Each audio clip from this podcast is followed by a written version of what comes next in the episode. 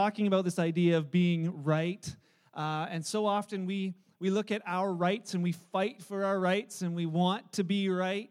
And we learned last week that uh, every one of us has a little bit of selfishness in, inside there. And, and every one of us is not real proud of those moments when we choose self over, over others, but we know it's there. We learned last time, too, that our life here is really, really short compared to eternity. Um, we have this sort of hardwired in us that we know that when, when, when life ends here, it, it doesn't end. You know, we, we always have those thoughts that it, it must go on. It doesn't seem fair that it would end here, and, and God put that in us. Um, my, our question last week is Are we living, though, with eternity in mind, that there is all of these years beyond here? Are we living thinking about that? And then we also learned that on the, on the other side of every issue, every time we're fighting for our rights, there's a person there. On the other side of, of ISIS, there's a person. On the other side of, you know, the, the Roe versus Wade, on the debate versus um, of, of uh, pro-life or pro-choice, there's a person there. On the end of your Facebook fights, there's a person there. And so we talked about that. And we briefly touched on this thought last week, and I want to kind of pick up there. It's in Philippians chapter 1, verse 27. It says, Above all, um, Paul wrote to this group of followers and said, You must live as a citizen of heaven. And we just briefly t- touched on that and didn't say much more about it. Um, but we said that Paul was saying, above all, like if, if if you're going to do stuff, this is the thing that you should be aware of. And he says, live as a citizen of heaven, conducting yourselves in a manner worthy of the good news of Christ. And so that's where we want to start tonight. When you think of citizenship, what do you think of? How many Canadians here tonight? Any Americans honest enough to admit it? You know, but it's it's true. It's it's a great country that we have. It really, really is a great country. I'm proud to be Canadian. And so I started looking up some of the stats and I was comparing the Canadians versus Americans just for fun because I'm competitive about everything. And so I started going down the list to see just how great of a country Canada is. And so I started with our soccer team, and we're ranked 117th in the world. Uh-huh. The Americans the Americans are better soccer players than us, you know. But as far as I started looking at the best countries for different topics, here's what I learned the best countries for business, and these are for this year, the best countries for 2017. We're number 10 on the list for business. Happiest countries in the world, we hit number six. Denmark is number one. I was unfortunate that somebody knew that, but yes, our Danish friends. Number one, happiest country in the world. The best places to visit in 2017? Canada is number three. I, I know. And, and, here's, the, here's my favorite. The best, the best place to live in 2017 was New Zealand. Uh, but then number two, number two was Canada. I, I, I know, I know. And then, and then this, the best hockey team in the world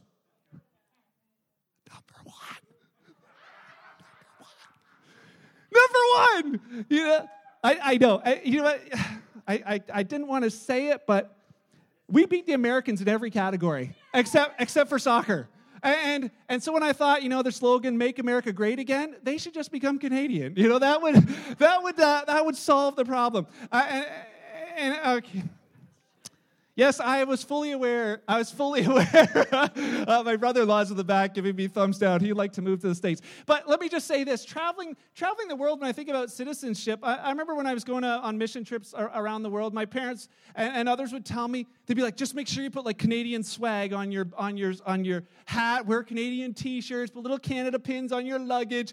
Just don't let anyone assume that you're American." And so, you know, because people all around the world love Canadians and want to make sure that you're Canadian. I'm like, okay, I don't know anything about that, but sure, let's do that. But then, uh, and just so that we're not like just pumping our own tires too much, I traveled to the Philippines. And in the Philippines, as we were driving, all of a sudden, uh, people would be like, hey, Joe. And, and I look around like, who, me? And like, yeah, hey, Joe. And I'm like, hey, you know, and, I, and I'm thinking some one guy just doesn't know what he's talking about. And then as um, I'm like, he doesn't know my name, he just can't know me. But then a few minutes later, all of a sudden, this guy driving like a jeepney full of people is like, hey, Joe. I'm like, Hey. And, and then the next one, a guy on a bike, hey, Joe. And pretty soon, like a whole bunch of kids on a bus all waving out the window, hey, Joe. And, and turns out that every white person in the Philippines is Joe. And so I was like, who is Joe? Who is this famous Joe? And finally we asked, and we found out that um, in World War II, the Americans had come and helped the Philippines in their fight for freedom. And so the G.I. Joes came and helped them out. So then everybody was Joe, and it was this term of endearment. And I'm like, I can be American for that. You know, just call me Joe. I'll t- I didn't help at all, but I'll take some credit for that. And I realized, you know, there's this, there's this pride that we have in, in, uh, in our citizenship. You know, we got a Danish woman dancing in the back. We mentioned she is number one for one thing, right? We have this pride. We, it's perfect. It's a perfect example. We're proud of our heritage. We're proud of our citizenship, and you should be. There's no problem with that. The question that I want to ask for you tonight is when, in light of Paul saying you should live your lives as citizens of heaven, which one of those things is really more important to me? So, a lot of times when I talk to you, I'm actually talking to me and you just get to listen. But the question for me was which one really is more important? Because as a Canadian, I'm probably only going to be a Canadian for about 89 years. My favorite number, I'm hoping to last 89 years and then I'm checking out. But eternity, a citizen of heaven is like eternity. So, which one's really more important? And in light of that, am I investing my life properly when I start thinking about citizenship? What am I really living my life for? Um, we hear lots of complaining about governments in the news online around the water cooler last week we said why would we even wade into this and again i realize you know you're not all going to agree and and my goal tonight is not to try and say here's where i stand i just want to look at the word and say what does he require what does he ask of us when it comes to this idea of, of what's right, fighting for our rights, the government, things going on around us. Uh, if you read the news, you just see people protesting all over the world because Trump got elected. Non Americans are protesting someone else's president. They're marching on their own, you know, Capitol buildings, they're marching on like the embassies, and like, you know, we, we can't believe that they elected Trump. There's marches, there's articles, there's blogs, there's Facebook groups. And that's not, it boggles me that it would be about another country. But then in our own country, we have the same thing. We got people who, anti liberal, they just can't stand the liberal party and they're just, you know, they're grumbling and complaining about the liberals being in power. They've got nicknames for the liberals that are completely inappropriate for me to share. And then also, you know, on the, but the other side is not too long ago, we had a whole bunch of people, oh, the conservatives, they're the worst. And it's all of this angst about the conservative party. And we spend all this time, you know, the price of electricity, the refugee ban, supporting abortion in other countries. Oh!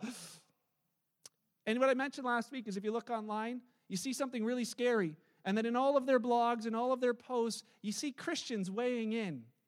And the funny, sad, funny thing is that they weigh in on both sides.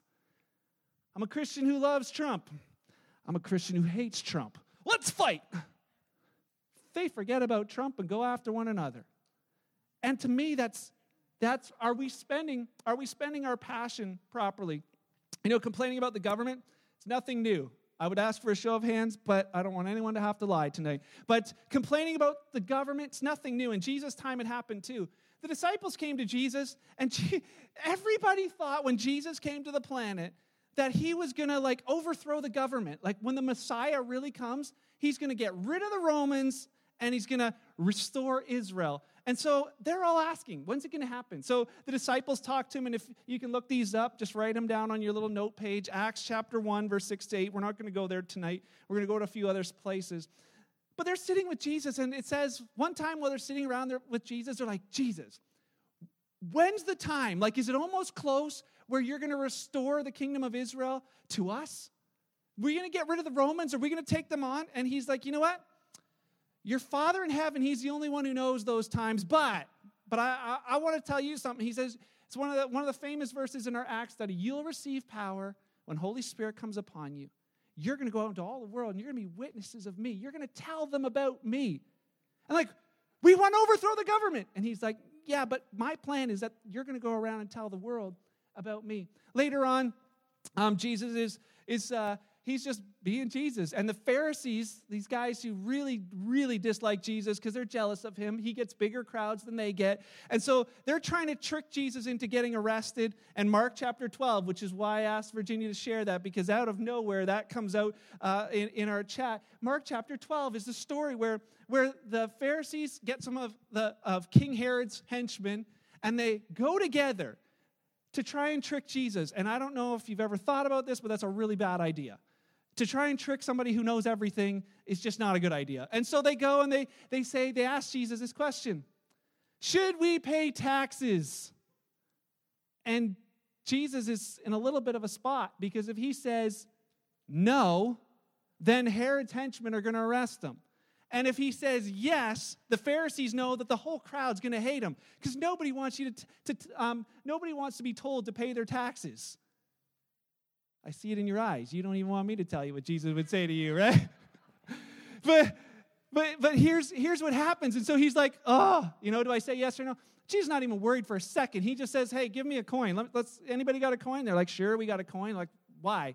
And he says, Whose image is on the coin? And for those of you know the story, he says, They reply, they say, Well, Caesar's image is on the coin. And so he says, Well, then give to Caesar what is Caesar's. But he doesn't just leave him with that. He's like, Yeah, pay your taxes, but he says also this give to God what is God's. And one of the big things back in that day is they would have realized the image of Caesar on the coin. They also knew that they were made in the image of God. That to each and every person that he was saying this to is, you've got the image of God on you. So don't worry about giving to Caesar what is Caesar's. You need to give what's got the image of God to God. Live your life for him. Oh no, we just want to talk about the government and taxes. And he's getting them to think a little bit deeper than that. And then Pilate, as Jesus is on trial, Pilate asks him, So, you know, you trying to be the new king around here? That's what the people say. And Jesus says this, John 18, verse 36. He says, My kingdom's not of this world. He says, If if my kingdom were of this world, if it was all about here and all about me, he says, my servants would fight. My Christians, they'd fight for me.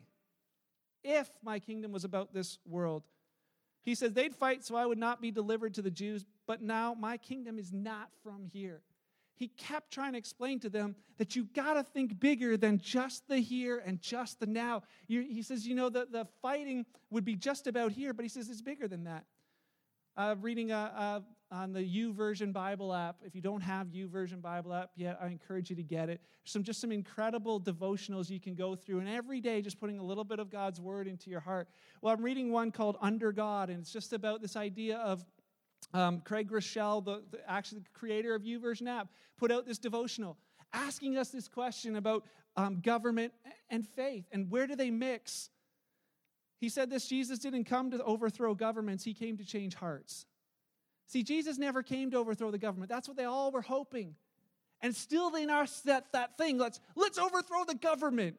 And, and not in the same way where we would do it passionately and aggressively, but next time we vote, we're getting our friends and grandma, you're voting this year because it's got to be blue next year. He didn't come to overthrow governments. He didn't come to set Israel free from Rome. He came to set people free from sin.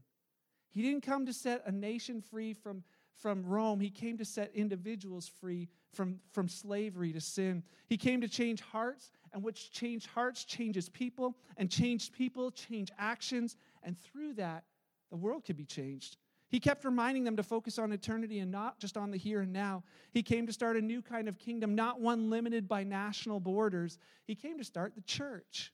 He came to start something, and he described the church this way. He said in Matthew chapter 16, he says, I say to you, Peter, which means rock.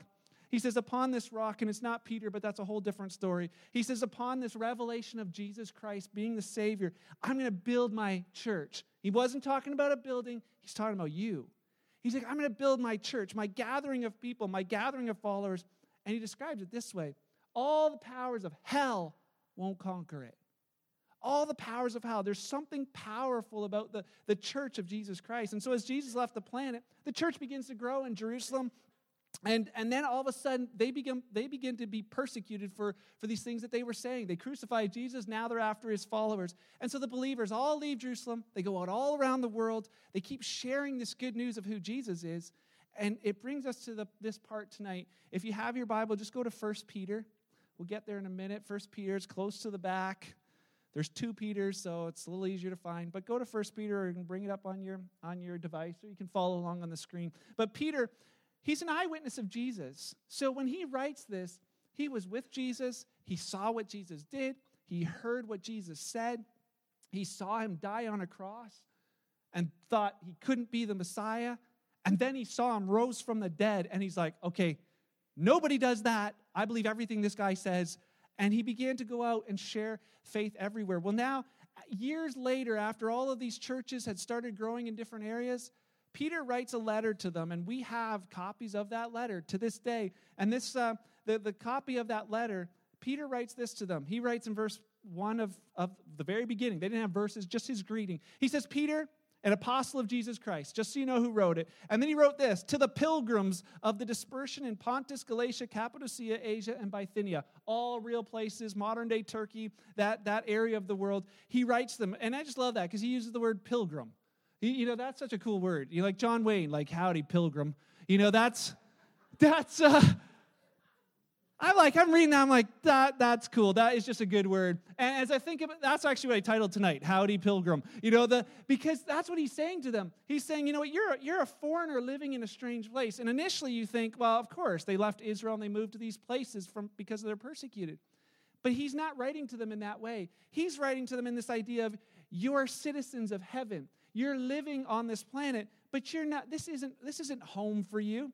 He's, he's writing to them as Christ followers living around unbelievers. He says, You know what? You're a pilgrim. You're a pilgrim. And so he says, as he writes them, he's like, I don't want you to think like everybody else around you because you're not from here. I don't want you to uh, act like everyone else around you because you're not from here.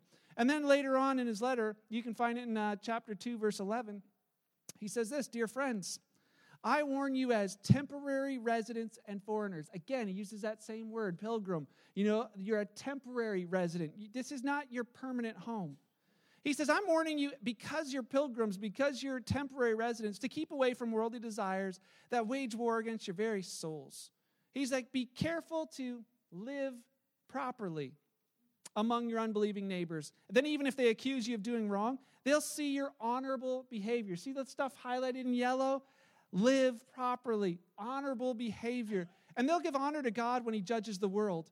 For the Lord's sake, submit to all human authority, whether uh, the king as, um, as head of state or the officials that he has appointed. For the king has sent them to punish those who do wrong and to honor those who do right. So he says, if they're in authority over you, I want you to honor them. It's God's will that your honorable lives should silence those ignorant people who make foolish accusations against you he says, You're free, but you're God's slaves. So don't use your freedom as an excuse to do evil. And then he ends it with this respect everyone. Who? Respect everyone. Love the family of believers. Who's that? Take a look around. Love the people around you. And he says, and then fear God. Have this respect and awe, awe for God that you'll that you'll do as he asks. And then the last one is this respect the king. And they, people would be like back then, and you, maybe you are thinking this too. You know, submit, respect. Trudeau, really? Trump, like Peter would have had no idea. He couldn't have wrote this thinking down the road that we're going to have a Trudeau, a Trump, or a Wynne. Like there's just no way he thought about that. Or a Harper for those who want in. We're inclusive here. Uh, but around around the same time, see, they're, they, we're thinking, man, like if he only knew. But around the same time, Paul was writing to a, this young uh, guy named Timothy. He was a young pastor, and Paul wrote this, these words of encouragement to Timothy the same time that Peter's writing these words to these churches. And he says this He says, Timothy, I urge you, first of all, to pray for all people, pray for everyone.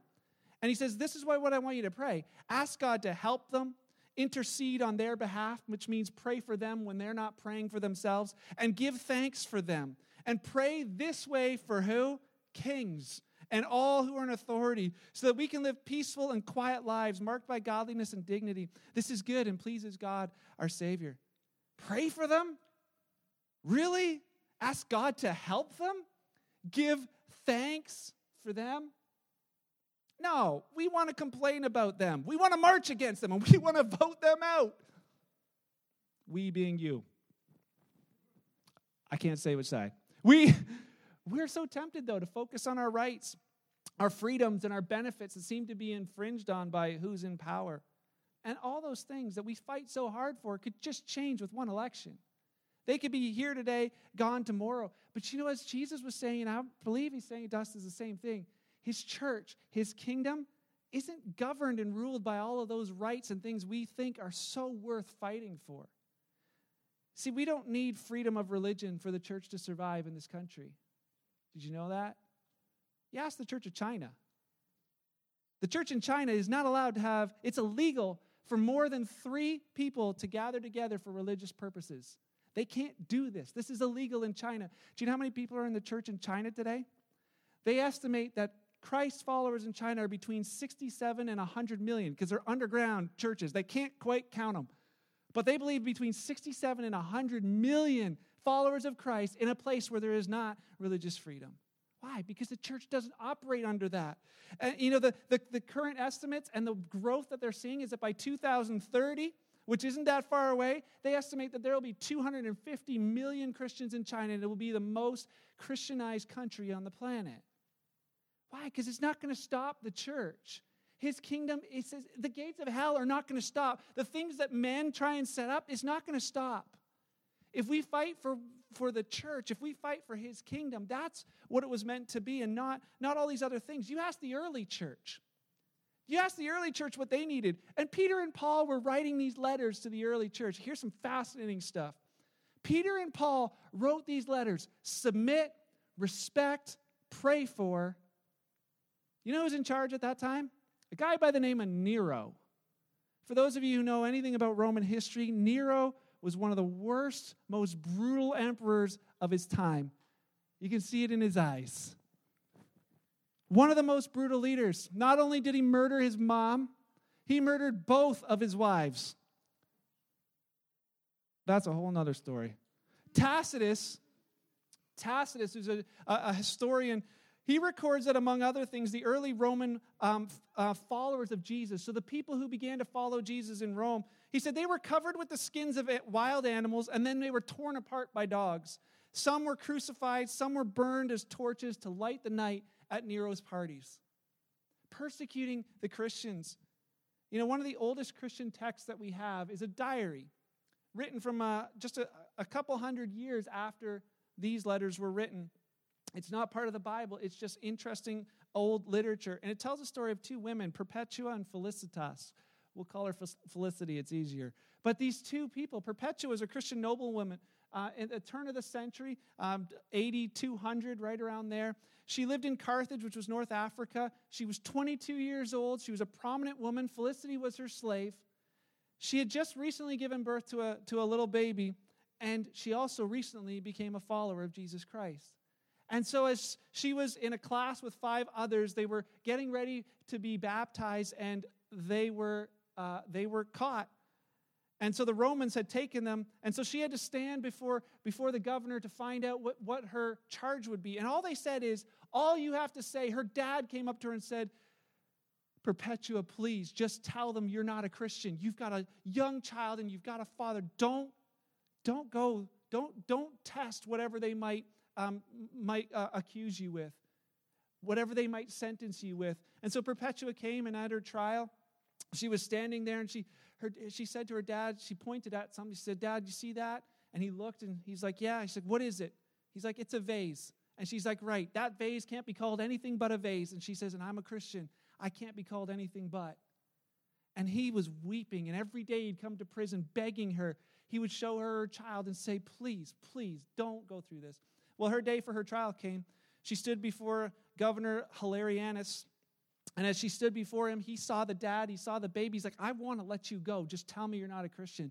She's like, I can't. I am a Christ follower. And he says, Well, then, based on your confession, you are sentenced to the arena to die however long it takes. So, her and few others, Felicity was one of them who was pregnant herself, they were brought into the arena. And the wild beasts were there, gladiators were there just waiting for them. They brought them out into the middle. And the story is she her diary ends saying, I trust God no matter what happens after this. And her friends finished her diary for her and told us what happened that a wild heifer ran in and threw the girls on the ground, ripping their clothes and they stood up, and out of modesty, they put their clothes back in order and stood there once again. Then they unleashed a leopard on them who tore at them, uh, but the crowds were screaming because it just wasn't going fast enough. And so they dragged these two women over to the side and they killed them with the sword. Crazy. crazy. People who could have fought for their rights, people who could have been like, you know what, this we we we want we want to change this government. They out of just this life for Christ, trusting the Lord, live their lives in a way that cost them their lives. We think, well, I don't want to do that. Here's the rest of the story. We know from history that it wasn't military might that brought down the Roman Empire. The government that was so hated was not brought down by military power. It was actually brought down by lives genuinely lived with their faith in Christ.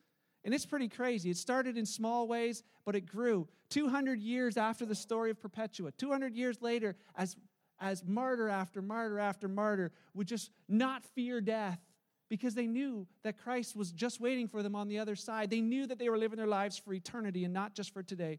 200 years later, there's a monk named Telemachus who was on his way to uh, Rome for the very first time. And as he got there, he was walking near the Colosseum, and the crowds are rushing into the Colosseum, and he didn't know why. So he followed along. And as he got in there, he watched and he heard the crowds cheering. And as he looked down to see what they were cheering about, he saw gladiators fighting to the death on the floor of the Colosseum arena. And it grabbed his heart.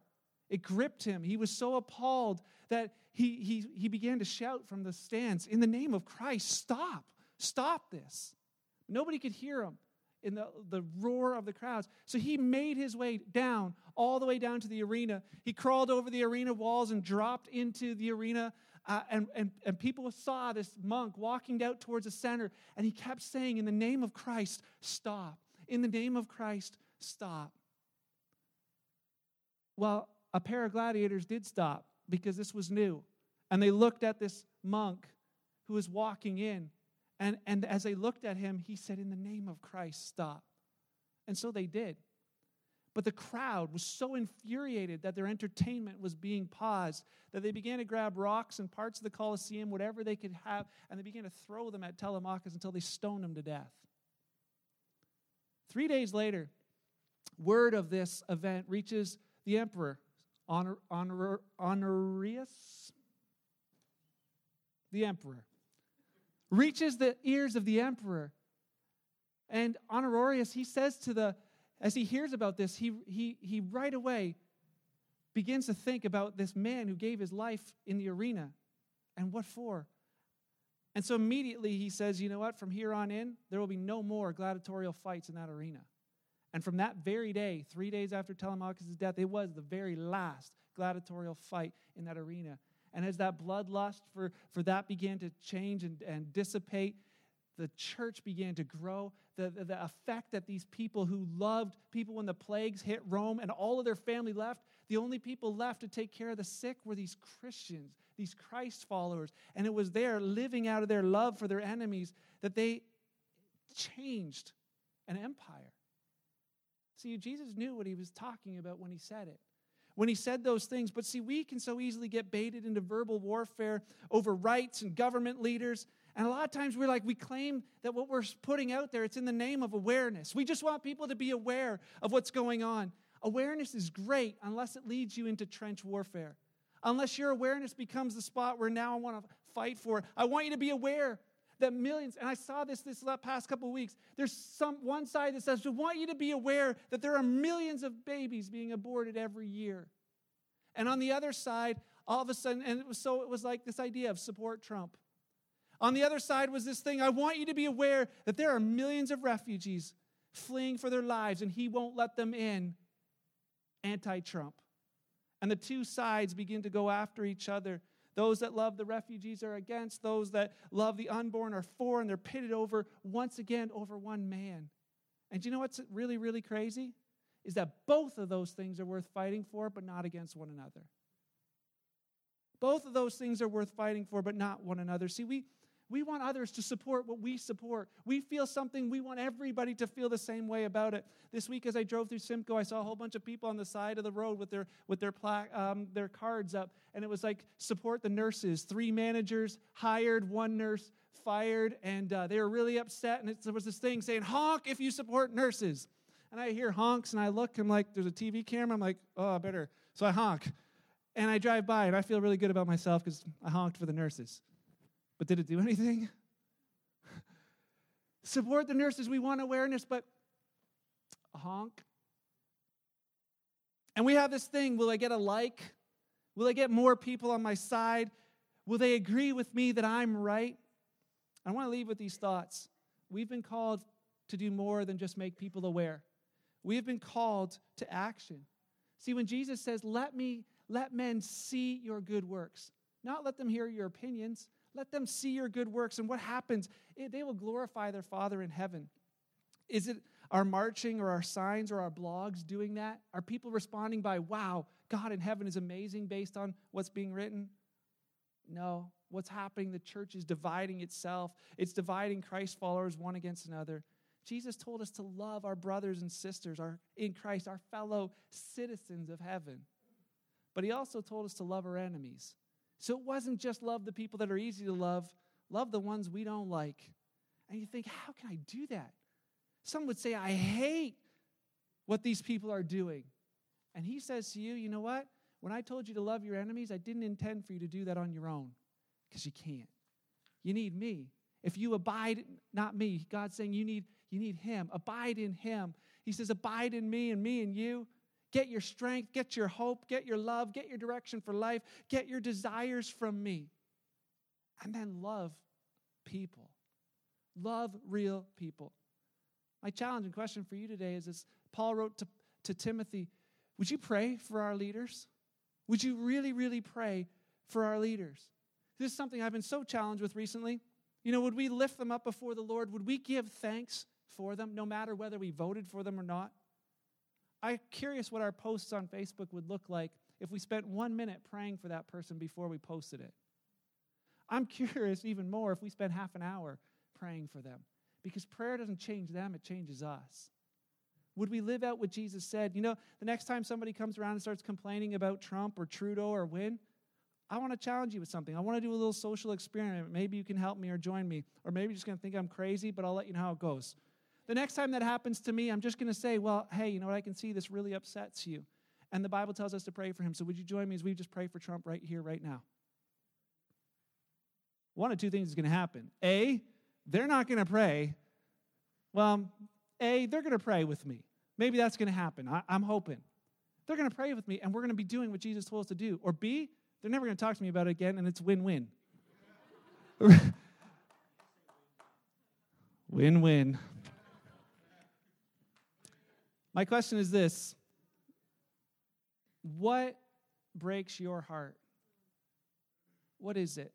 See, because the truth is that in all of these things that we fight for, something is grabbing on our hearts. It's why we, it's why we get into that trench warfare. It's why we get into that thing, because it matters to us. What is it for you? Is it the unborn? Is it the refugee? Is it the single parent family? Is it the young boys and girls being sold into traffic and sold into sex slavery? Is it racism? What is it that breaks your heart? And let me challenge you with this thought because what we often want to do is say, This breaks my heart. The church should do something about it. Well, you are correct. The church should do something about it, but the church is not the collective church. You are.